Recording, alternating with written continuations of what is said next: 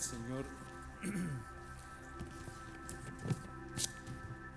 Siempre confiando que al tiempo del Señor Él ha de hacer las cosas que Él quiere hacer. Eh, al tiempo del Señor que Él ponga en nosotros realmente el querer como el hacer, de poder realmente alabarle con todo nuestro corazón. Amén. Porque sí, está difícil. Muy difícil la situación. Que el Señor nos ayude. Que el Señor nos ayude. Eh, vamos a continuar en esta tarde con el, estudio de la palabra del Señor y en esta noche quiero compartir con ustedes acerca de participando de la bondad de Dios, porque saben ustedes que eh, glorificar a Jehová, porque para siempre es su misericordia. Y, y podíamos ver continuado cantándolo y glorificar a Jehová, glorificar a Jehová, porque para siempre es su misericordia. Ahí estaba diciendo el pueblo de Israel, porque ese canto, ese canto lo, lo cantaron en el tiempo de que reinó el rey Josafat. Y en ese tiempo eh, un ejército enorme venía en contra de ellos y ellos sabían que no podían hacerle frente al enemigo, por sí mismos no podían. Y tampoco podían confiar en que Dios los ayudaría por lo que habían hecho, porque no sabían realmente de qué manera se habían comportado y qué grado alcanzaban delante del Señor. Pero una cosa que sí sabían, que por la misericordia de Dios es que ellos podían recibir ayuda. Y de esa manera clamaban al Señor. Dice la palabra del Señor que clamaron al Señor y, y Dios derrotó a sus enemigos. Los ayudó, los sacó adelante. Y de esa manera estamos hablando de participando de la bondad de Dios, porque realmente este, Dios ha sido tan bueno para con nosotros, para con nosotros. Y, y yo creo que algo que es importante es reconocer esa misericordia para con cada uno y podamos darle gracias al Señor, darle gracias al Señor que es muy importante. Yo quiero invitarles a abrir en sus Biblias aquí en el libro de Jeremías. Libro de Jeremías, capítulo 15. Jeremías capítulo 15.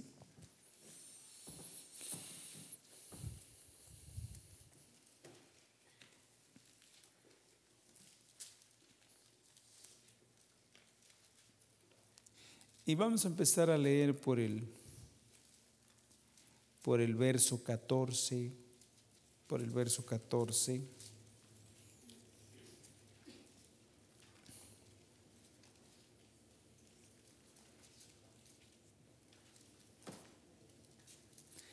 Vamos a leer tres versículos y después continuaremos leyendo algunos otros, pero tres cuando menos para empezar.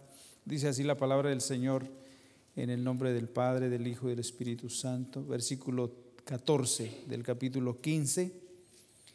Y te haré servir a tus enemigos en tierra que no conoces, porque fuego se encendió en mi furor y arderá sobre vosotros. Versículo 15. Tú lo sabes, oh Jehová, acuérdate de mí y visítame.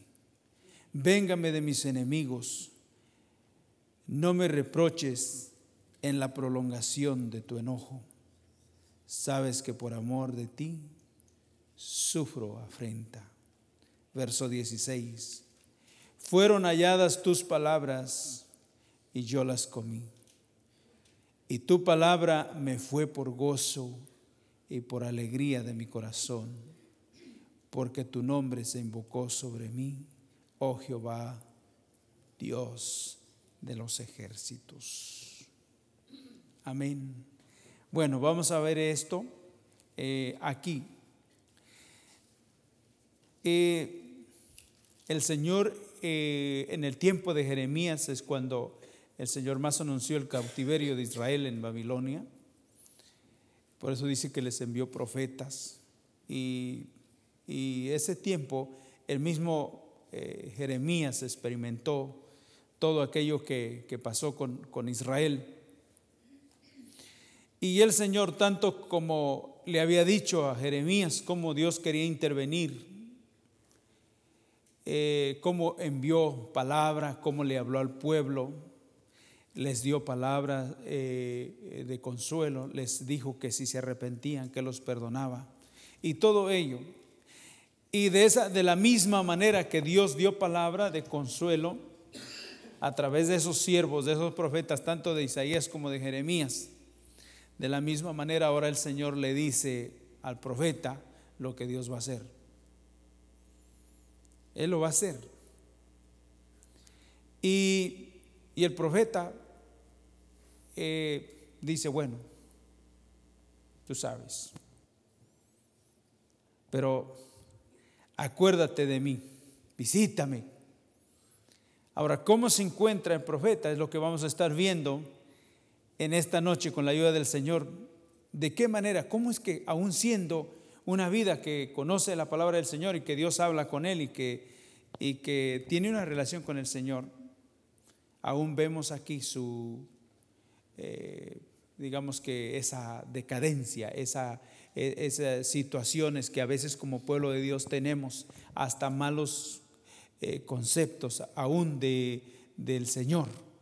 Porque cuando no estamos experimentando lo que Dios ha prometido a través de su palabra, pensamos que es Dios quien miente, que, que Dios no cumple lo que Él promete. Él cumple, Él es fiel a su palabra, pero nosotros somos los que realmente no damos oído. Por eso dice Romanos, no es que la palabra de Dios haya fallado sino más bien somos nosotros. Y cuando nosotros no respondemos adecuadamente a su palabra, entonces viene todo este desánimo y todo este sinsabor a nuestras vidas y aún hasta nos empezamos a quejar. Porque vemos aquí eh, cómo el profeta empieza de esta manera, porque él había recibido la palabra del Señor y em, eh, empezamos ahí versículo 16, que dice, fueron halladas tus palabras y yo las comí. Una cosa, fueron halladas tus palabras y yo las comí. Noten una cosa, ¿cuál es ¿qué diferencia hay entre comer y probar? ¿Hay alguna diferencia entre comer y probar? A veces probamos pero no comemos, ¿verdad? Pero este encontró la palabra, encontró su palabra y él dice, yo la comí. Y si la comí, esa palabra vino a ser parte de mi ser. Y lo que, lo que experimenté con, con eso que, que comí acerca de la palabra, lo que experimenté, la experiencia que tuve, fueron halladas tus palabras y yo las comí. Y tu palabra me fue por gozo y por alegría de mi corazón. Pero ¿cómo es que produce gozo y alegría de corazón. Y ahora el profeta como que se siente, como que está en un ambiente crítico, difícil, por lo que el Señor le ha dicho. Lo que, ¿Qué es lo que va a hacer el Señor? Dice que va a castigar, ¿verdad? Va a disciplinar al pueblo, ¿sí o no? Lo va a disciplinar. Y tú sabes, pero, pero pero yo hallé tu palabra, yo encontré, yo recibí, yo partí, yo, yo tomé tu palabra. ¿Qué palabra? El Señor le había dicho en el capítulo 2 de Jeremías, le había dicho que diera voces a, a Jerusalén, que gritara a Jerusalén y que le dijera que Dios se había acordado de ellos, que los perdonaría. Y eso al profeta le había dado, le había causado gozo, y le había causado alegría. Porque saben que cuando leemos la palabra del Señor y vemos sus promesas para con nosotros, ¿qué es lo que sucede en nuestro corazón? ¿Qué pasa? Nos gusta, ¿verdad? Lo vemos, pero una cosa es leerlo, otra cosa realmente es vivirlo, experimentarlo. Y ahí es donde, ahí es donde empezamos a, a ver las cosas desde otro punto de vista. Siempre nos gusta ver las promesas del Señor y todo. Pero si pasa el tiempo y no estamos realmente pidiéndole al Señor que Él obre en nuestras vidas, se pasa el tiempo y ¿saben qué? Fue una emoción. No funcionó. Y aquí lo vamos a ver, eh, aquí lo vamos a continuar viendo según, según eh, la experiencia de, este siervo, de esta, de esta vida como hijo de Dios.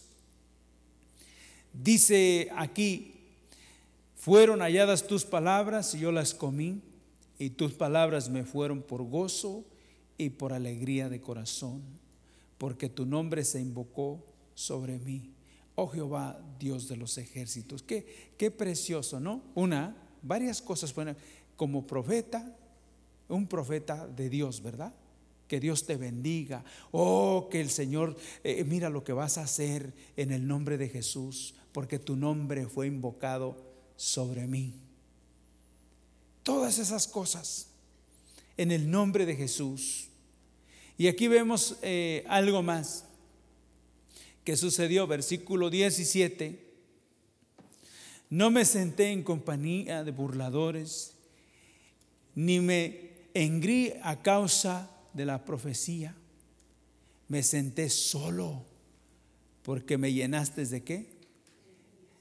¿Cómo estaba el profeta? El profeta dice, eh, yo no estuve con gente que, en otra palabra, se burlaba, que no le importaban las cosas. Yo me, pues, me he separado, yo he vivido, he tratado de vivir, he tratado realmente de estar a solas, de buscarte.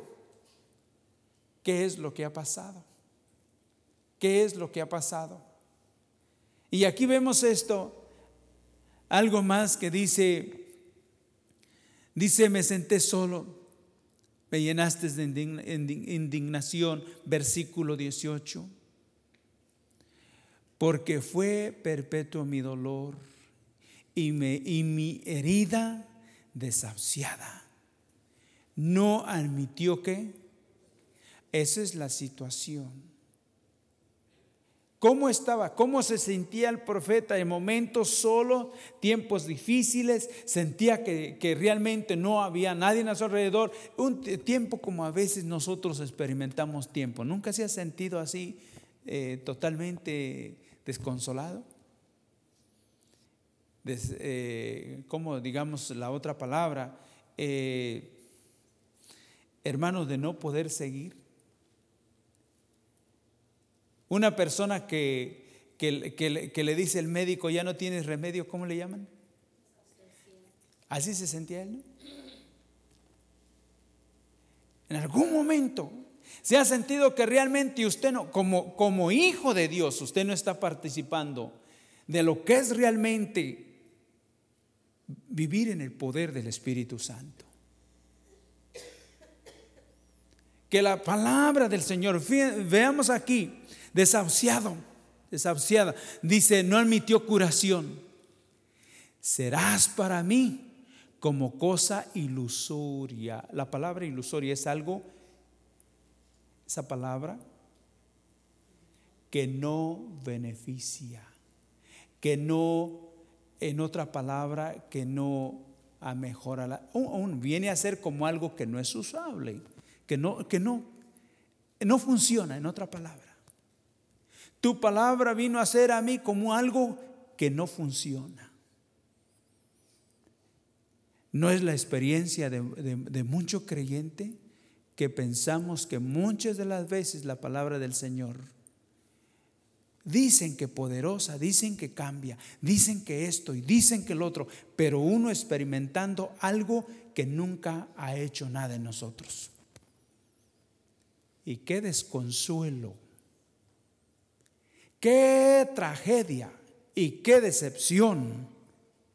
Qué triste que usted no pueda decir nada acerca del poder de Dios, que no pueda decir que realmente aquel que realmente fue en la cruz del Calvario, fue crucificado, que es poderoso que aquel que lo resucitó de los muertos de la manera que lo resucitó a él, de esa manera nos levantará, nos resucitará a nosotros y cambiará nuestro corazón. Veíamos eh, en esta semana, el miércoles, veíamos el libro de Cantares, ¿verdad? Tremendo, tremendo. Del capítulo 1 al capítulo 6, la Sulamita tenía una tremenda experiencia. Pero al final el Señor le dice, al final el Señor le dice, en el capítulo 6 le dice, la empieza a halagar de una manera especial. ¿Quién es esta que sube? ¿Quién es esta? ¿Quién es esta que es como, es semejante? Es como el alba, como la luna y como el sol. La admiración no está en el alba, la admiración está en el sol, porque uno ve el alba, pero es porque viene el sol. ¿Verdad que sí? Y la luz de la luna, no, la, luna no tiene luz, dice que esa es luz del sol. ¿Verdad que sí? La sulamita ha crecido, ha prosperado, ha tenido la experiencia de que ciertamente sí, mi corazón mi eh, eh, yo dormía, pero mi corazón velaba.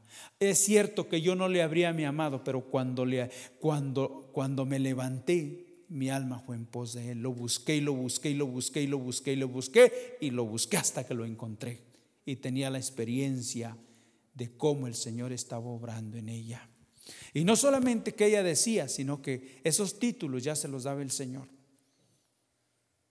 Ya se los daba el Señor. Y aquí vemos al profeta este el profeta, esta vida está totalmente desalentada porque tus palabras, tus promesas, todo lo que se ha dicho, lo que tú dijiste. Y ahora mi experiencia es esta. Esta es mi experiencia. Y es la experiencia de muchos de nosotros que nos encontramos aquí. Veamos aquí. Algo más dice que eh, su herida dice que no admitió curación. Serás para mí como cosa ilusoria y como aguas que no son estables. ¿Saben qué es eso? Eh, este mismo, este mismo profeta fue el mismo que el Señor le dijo, dos males ha hecho Israel, mi pueblo Dos males ha hecho mi pueblo. Uno, me dejaron a mí. Fuente de agua viva para acabar cisternas, cisternas rotas que no retienen agua. Y es exactamente lo que el profeta está diciendo. Han sido como aguas que no son estables. Usted conoce esos lugares que estanques, ¿verdad? Que hoy llueve y se llenan y ya para mañana no tienen casi nada. ¿Ha visto esos lugares? Pero ha visto esos, esos estanques que detienen el agua, que puede durar ese, esa agua por todo el año. Diferente.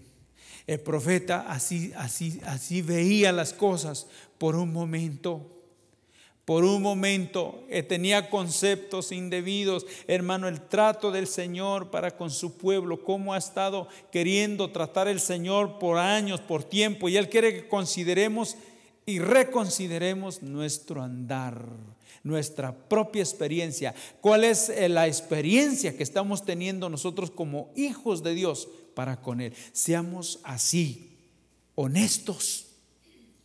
¿Sabe qué? Yo me he sentido en, situaciones, en días, pero que he experimentado el sinsabor. El sinsabor. No sé cómo usted, si usted está, si está gozándose como un hijo de Dios y está realmente dándole gracias al Señor porque el Señor está obrando en su vida, o realmente está haciendo esto como ya no puedo. Me siento que ni un paso más. ni un paso más. Pero sabe que esto es lo que presenta el profeta delante del Señor. Tu palabra me ha sido como esto. No me ha funcionado. Pero sabe qué hace el Señor? Versículo 19. Aquí, este versículo. Versículo 19. Esto. Por tanto, Así dijo Jehová. si te convirtieres, yo te restauraré y delante de mí estarás. Y si, ¿qué sucedió? Entre sacases lo precioso de lo vil, serás como mi boca. Conviértanse ellos a ti y tú no te conviertas a ellos. Vamos a ver aquí qué es lo que le dice el Señor al profeta. Uno, primero, por tanto.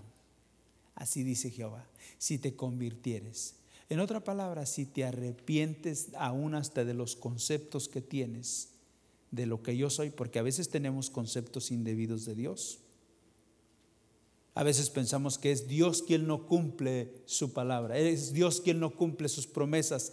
No sabemos que nosotros somos los que le hemos fallado a Dios y que no hemos estado buscándole y dependiendo de Él para que se cumpla el propósito por el cual Él nos ha salvado. ¿Me explico? Pero le dice aquí algo, así dice Jehová. Y ciertamente, tanto puede ser para una alguien individual como algo colectivo, como para un grupo, para un pueblo, para una familia. De la manera que lo está diciendo el Señor aquí, se puede expresar al pueblo, se puede expresar a una persona personalmente. Por tanto, así dice Jehová, si te convirtieres, yo te restauraré.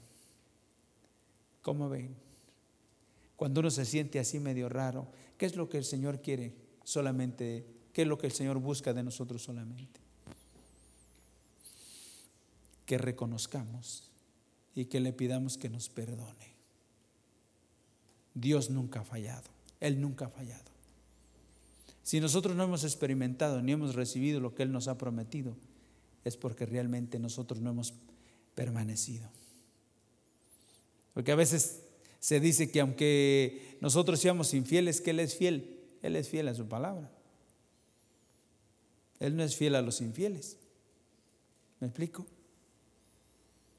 Él es fiel a su palabra. Y aquí vemos una cosa que es importante, y si te convirtieres, yo te restauraré. Si te arrepientes, yo te restauro.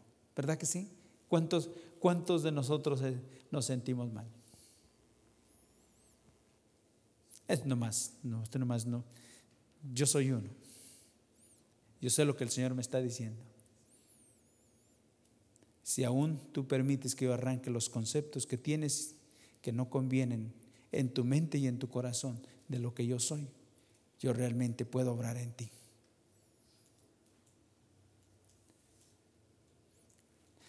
Cuanto más que reconozcamos nuestra necesidad, cuán lejos y cuán necesitados estamos del Señor. Hermano, ya viviendo tiempos como los tiempos de Joel, que dice que tocaban alarma, trompeta y el pueblo ya no hacía qué.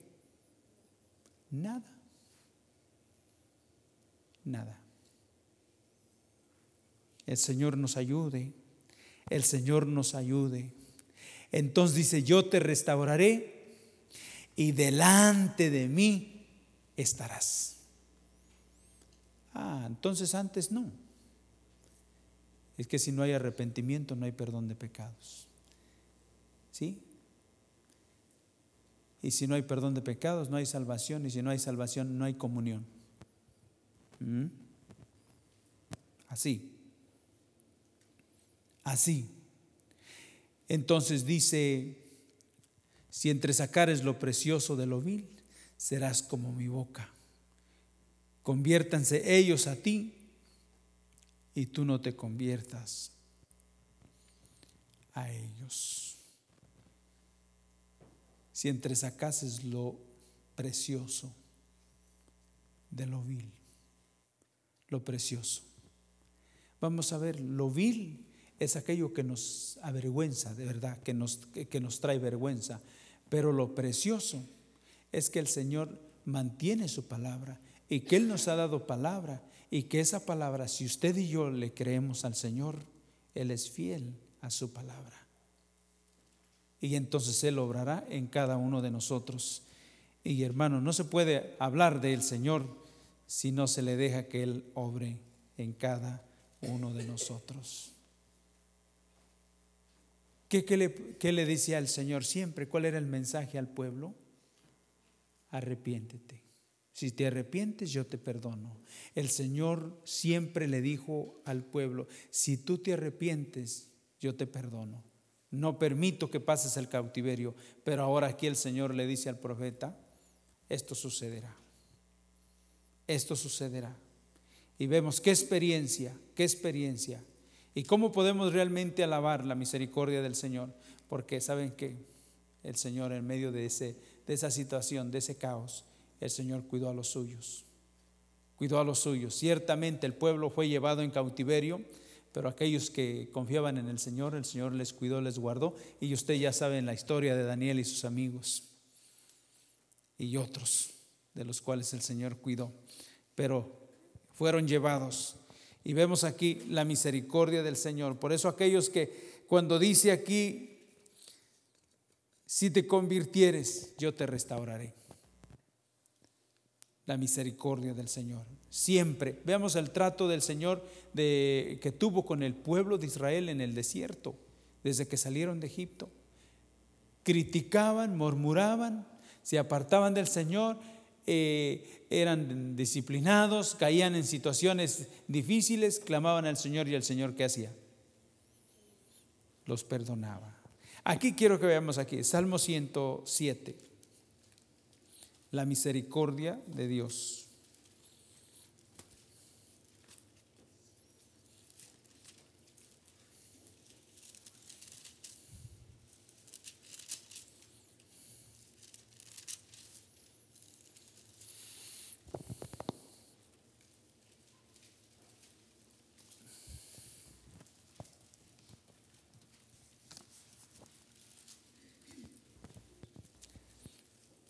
Salmo 107, lo tienen ahí. Dice el versículo 1, alabad a Jehová porque Él es bueno, porque para siempre es su misericordia. Eh, aquí en nuestra versión y nuestra traducción, la palabra alabad no es lo mismo que en el inglés o o que en otras traducciones. En el inglés no es alabar a Jehová. En el inglés es dar gracias. Dar gracias a Jehová. Porque para siempre es su misericordia. ¿Saben? Alabar es una cosa. Nosotros entendemos que alabar es cantarle. ¿Verdad que sí? Alabar al Señor, cantarle, eh, pero también alabar al Señor es dar testimonio, ¿verdad? Entonces la, la palabra aquí es dar gracias a Jehová. ¿Y por qué darle gracias al Señor? ¿Por qué darle gracias? Fíjense que una cosa es, una cosa es cantarle coritos. Nosotros decimos cantar coritos. Una cosa es cantar coritos, otra cosa es dar gracias. Gracias Señor, gracias Señor, gracias Señor. Porque darle gracias al Señor, uno tiene que humillarse. Uno tiene que reconocer al Señor, que saber que de Él es que vienen todas las cosas y ponerte ahí, ponerte ahí delante de Él, humilladamente delante de Él y decirle gracias Señor, gracias Señor. Es una actitud diferente que cuando nosotros decimos vamos a cantarle. ¿Verdad que sí? Se puede cantar sin ser humilde. Se puede cantar sin ser manso. Se puede hacer eso. Y también se puede dar gracias sin ser humilde, sí, pero le voy a decir que cuando usted sabe que recibe algo de alguien y va y le dice, de veras, ¿cómo se lo agradezco? ¿Verdad que sí? Será orgulloso y como sea, pero ahí se le cae la situación desde el punto de vista que tiene que darle gracias. Me estoy explicando. Por eso esto, esto aquí, alabar a Jehová es un poco de mejor, dar gracias a Jehová, porque Él es bueno, porque para siempre es su misericordia. Es muy diferente participar, estar sabiendo que realmente estamos aquí por pura misericordia, que no merecíamos, pero que ahora es necesario tener una actitud diferente delante del Señor. ¿Saben ustedes que no la salvación no se paga. No, no la podemos pagar. Hay gente que dice que no tiene, no tiene precio. Sí tuvo un precio la vida de nuestro Señor Jesucristo. Pero nosotros no podemos pagar esa salvación. Pero ¿saben qué? No nos pide que la paguemos, pero sí nos pide que vivamos una vida de gratitud delante de Él. ¿Sí? Gratitud. Y aquí vemos esto. Dice, alabar a Jehová porque Él es bueno, porque para siempre es su misericordia. Díganlo los que, los redimidos, los que ha redimido del poder del enemigo. Esos son los que, los redimidos son los únicos que pueden que alabar o dar gracias. Alabar o dar gracias.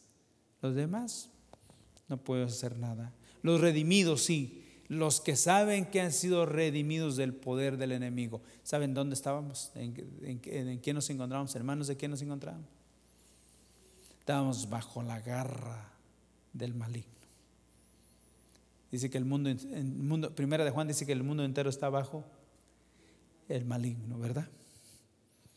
De ahí nos sacó el Señor. Y los únicos que podemos darle gracias al Señor son aquellos que hemos experimentado su misericordia, su bondad, su bondad. Y aquí vemos, por ejemplo, este pueblo que había sido sacado de Egipto, Israel.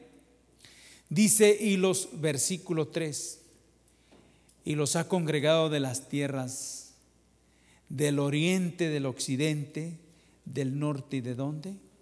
Del sur.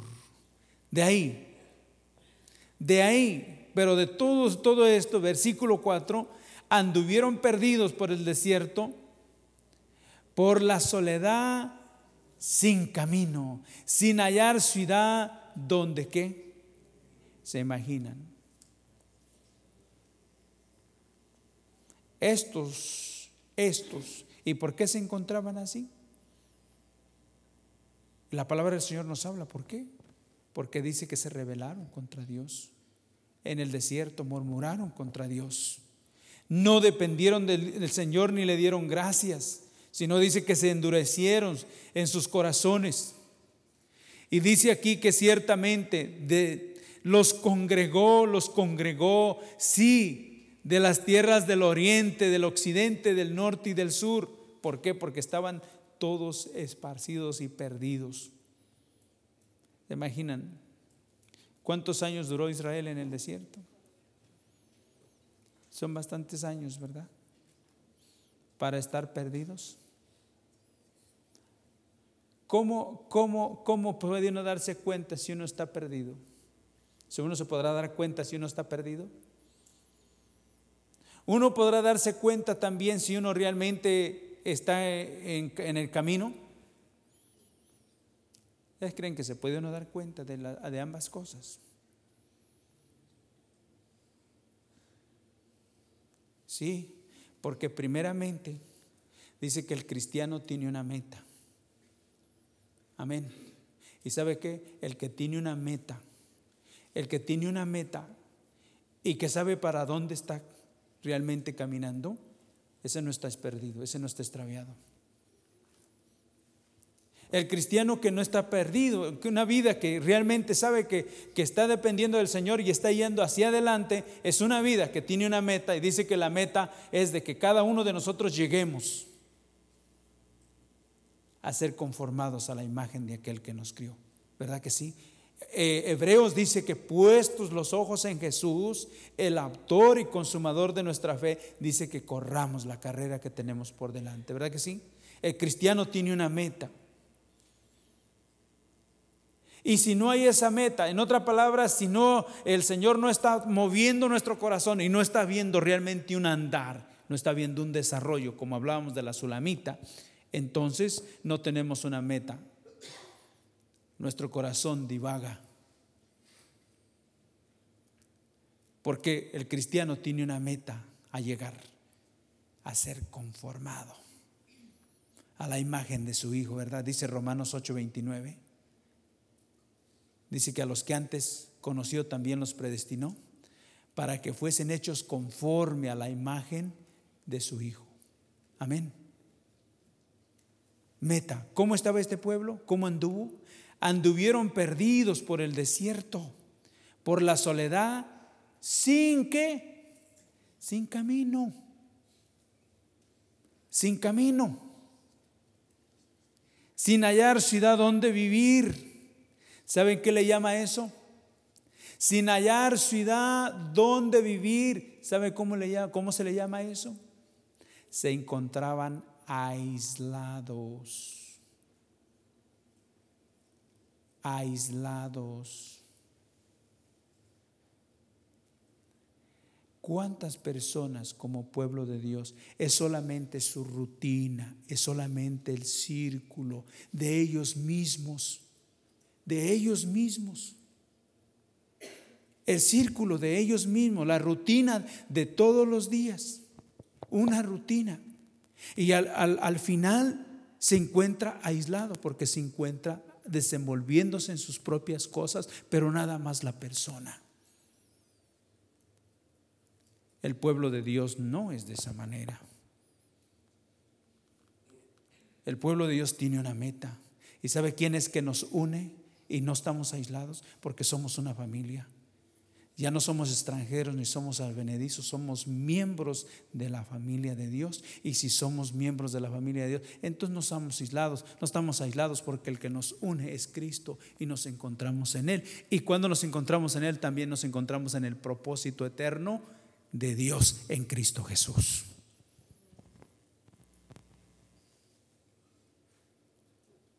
Amén.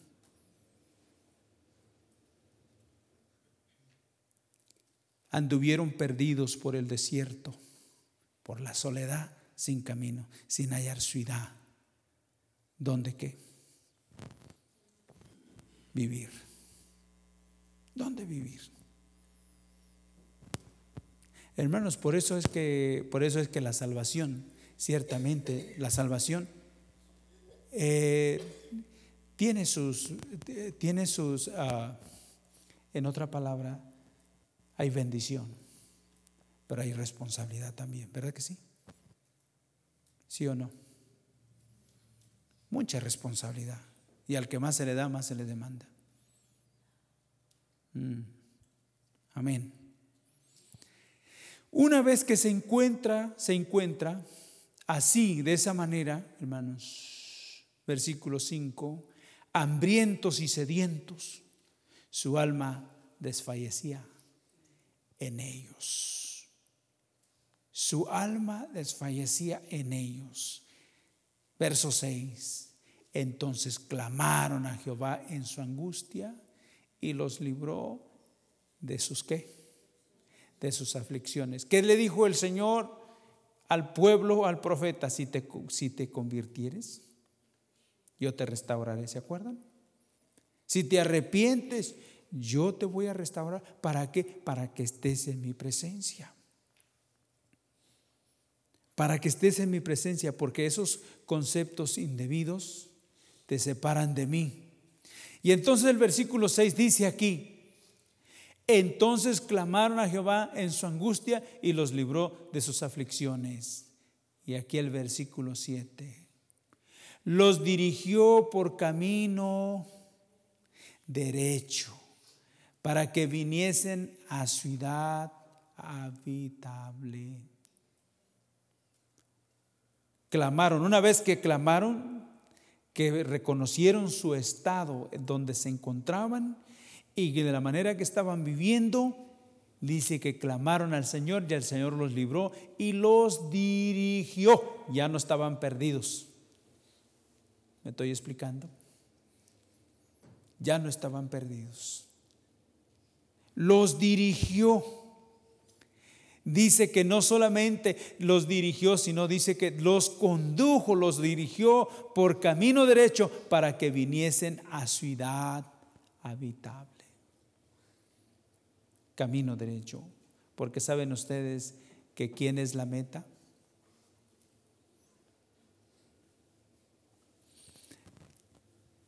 ¿Quién es la meta? El Señor. ¿Y quién es el lugar donde solamente hay vida? En Él. en Él. Hermanos, todo, lo todo cambiará, todo el panorama cambiará cuando el Señor realmente intervenga. Y cuando haya ese reconocimiento de que realmente lo necesitamos. Eh, las cosas, nuestro corazón va a cambiar, no las cosas, sino nuestro corazón va a cambiar. Oh, dice aquí que los dirigió por camino derecho para que viniesen a ciudad habitable, en donde es que realmente se encuentra el lugar de habitación en Cristo. Por lo demás, todo está fuera, todo es pérdida de tiempo y no hay ahí dirección ni tampoco hay progreso. Versículo 8. Alaben la misericordia de Jehová y sus maravillas para con los hijos de los hombres. Versículo 9, porque sacia el alma que menesterosa y llena de bien al alma hambrienta. Vamos a ver, porque sacia al alma menesterosa. ¿Qué quiere decir eso?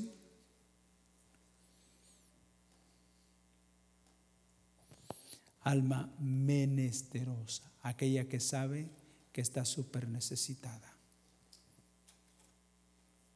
Necesito, yo Señor necesito. Mira Señor mi, mi vida, mira mi andar, yo sé que yo estoy errante.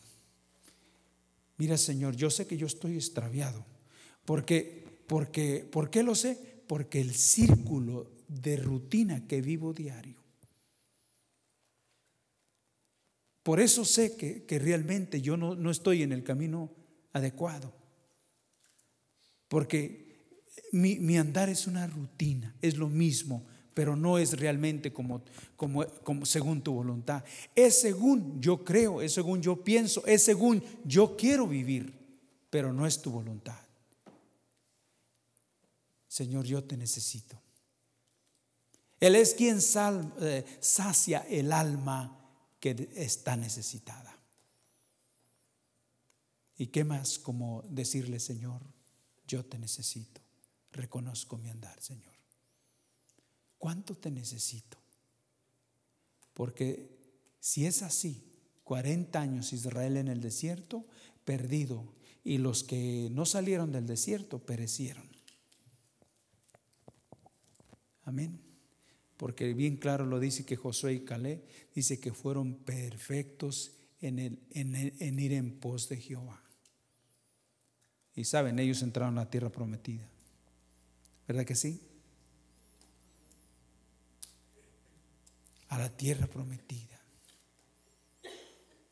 Qué precioso. Qué cosa, qué bueno, qué, qué cosa saber que el Señor realmente quiere intervenir en nuestras vidas. Solamente que una cosa tenemos que reconocer, Señor, mi necesidad. Yo estoy súper necesitado, Señor. Lo necesito. De un lado para otro, del norte al sur, del este al oeste. O sea, así caminaba Caín, errante.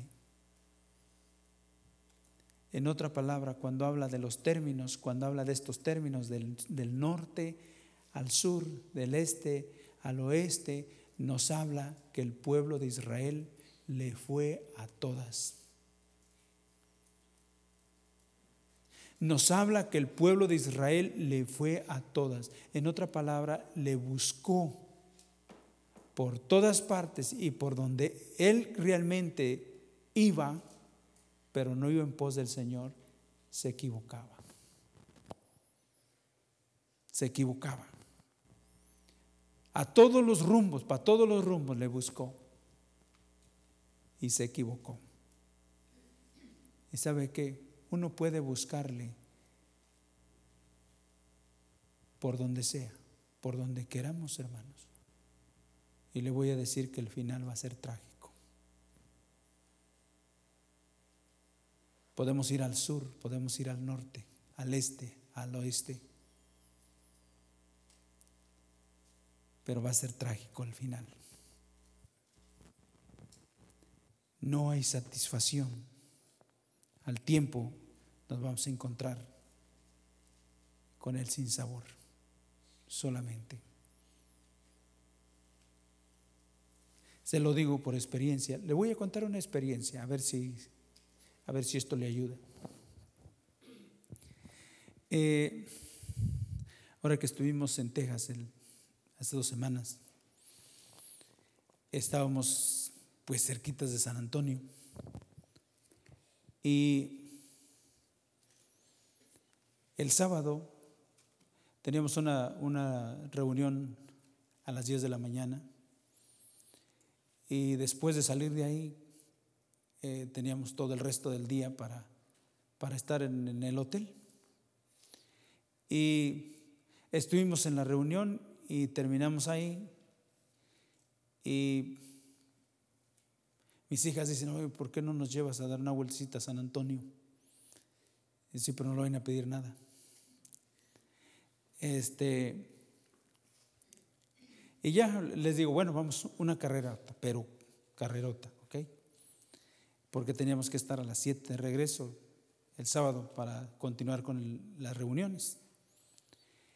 Y agarramos y nos fuimos y estaba cerca, rápido llegamos.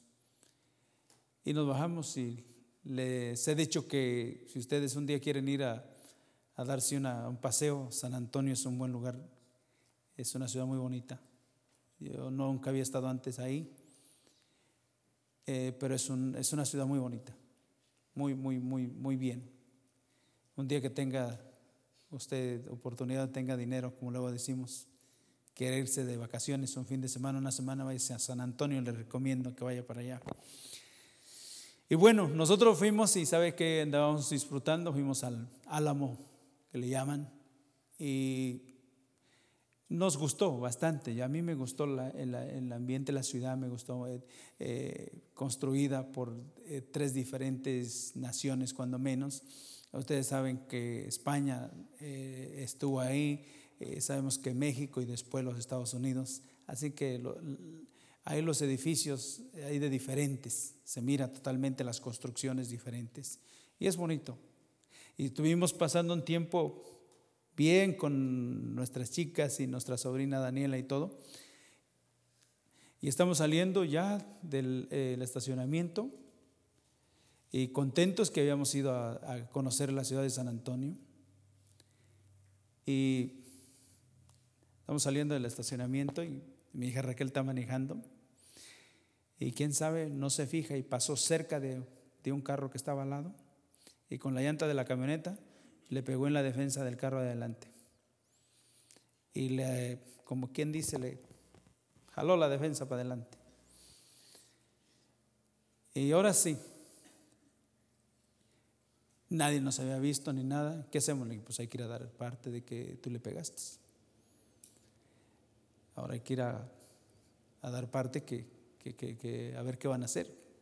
Si nos van a ¿Qué es lo que tenemos que hacer? Bueno, ya fuimos con el security ahí y todo eso y le dijimos que, que ay, qué bueno que no se fueron, etcétera, y todo eso. Digo, porque nosotros íbamos a pagar este golpe, etcétera. Ya dimos el seguro de la camioneta y todo. La camioneta de nosotros no le pasó nada. Eh, en un carro, un Hondita de esos chiquitos, le pegó en la defensa y se la llevó. Y este, eh, pues ya, hermanos, se cayó se cayó la situación de que, eh, que este que fuimos acá, que fuimos allá. Ahora nos encontramos en otra situación. Y bueno, ya tomaron ahí, ya salimos, nos fuimos a la reunión. Hasta se nos andaba queriendo hacer tarde, íbamos prisa, preocupados y todo. En otra palabra, lo que le quiero decir, hermanos, es que lo que aquí parece ser, parece ser satisfacción, lo que parece que puede llenar el vacío, hermanos, al final puede ser sin sabor. Si nosotros hubiésemos estado en otro lugar, hubiéramos estado buscando del Señor, no hubiéramos terminado el día así. Te lo aseguro. claro que fue un descuido, claro que sí, pero eso, es, eso también es una experiencia para que no nos entreguemos porque las cosas que aquí pudiéramos eh, decir que nos satisfacen, al final nos causan qué? Sin sabor. sin sabor. Y se lo, se los digo por experiencia, porque sí habíamos tenido un buen tiempo y andábamos contentos de haber estado ahí y, y todo eso, pero en la tarde, otra situación.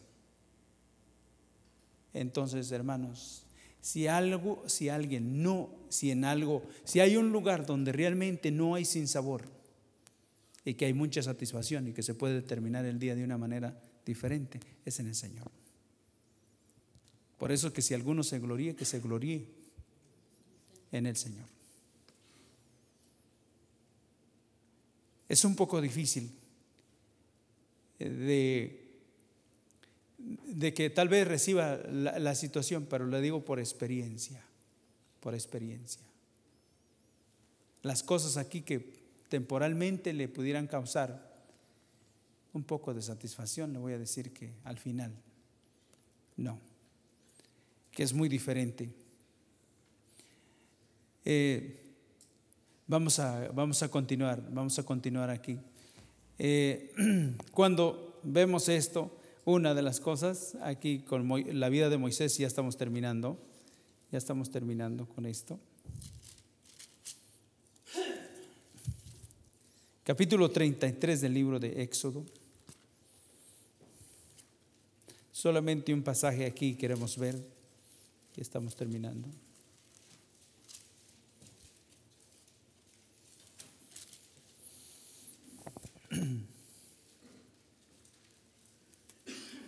Moisés y su relación con el Señor, es lo que podemos ver aquí que dice que Moisés platicaba con el Señor como quien platica con su amigo, ¿verdad que sí?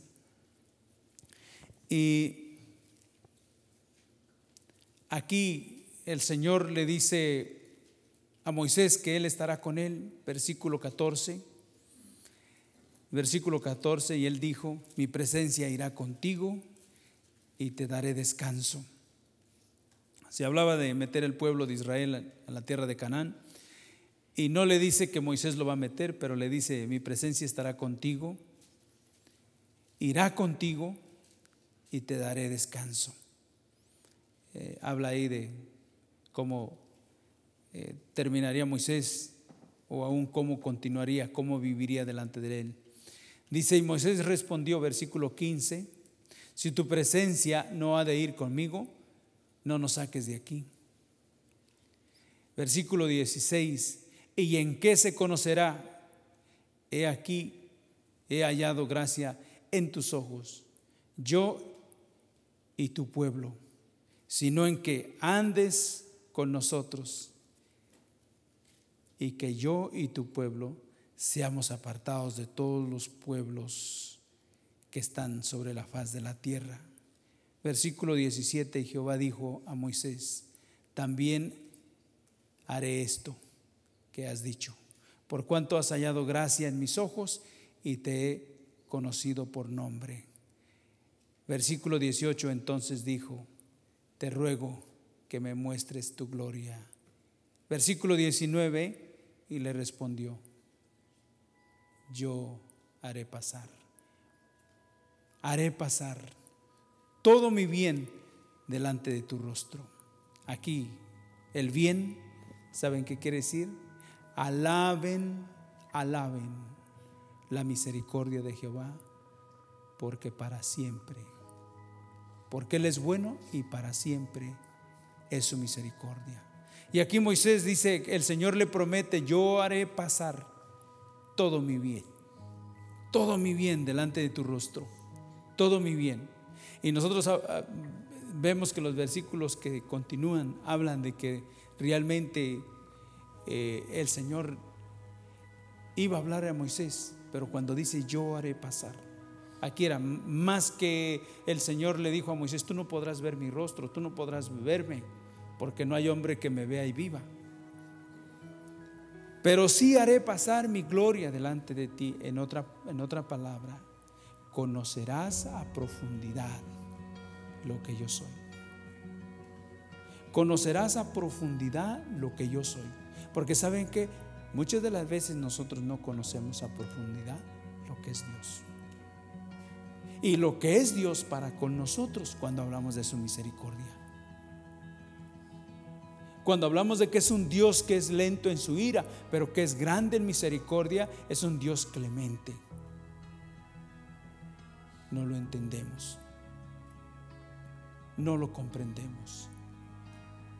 Yo creo que Moisés era lo que él quería realmente conocer delante de quien estaba. Eh, Dios es un Dios celoso, si es cierto, es un Dios de juicio también. Y Moisés quería conocer a Dios en lo que era su carácter, su carácter. Yo creo que por eso a veces nos atrevemos a vivir una vida, una vida totalmente desprevistos y totalmente eh, desapercibidos porque no conocemos el carácter de Dios. Si conociéramos el carácter de Dios, le buscaríamos con todo nuestro corazón, porque saben qué? que dice que Él es Jehová que no cambia. Y si somos hallados culpables delante de Él sin arrepentirnos, ¿saben qué? Dice que le dolió en su corazón, pero castigó al mundo de los tiempos de Noé. No dice que, le, dice que se arrepintió y le dolió en su corazón haber hecho al hombre, ¿sí o no? Y yo creo que es algo que no comprendemos ni entendemos. Que Dios ciertamente es un Dios bueno y para siempre es su misericordia, pero que si somos hallados culpables,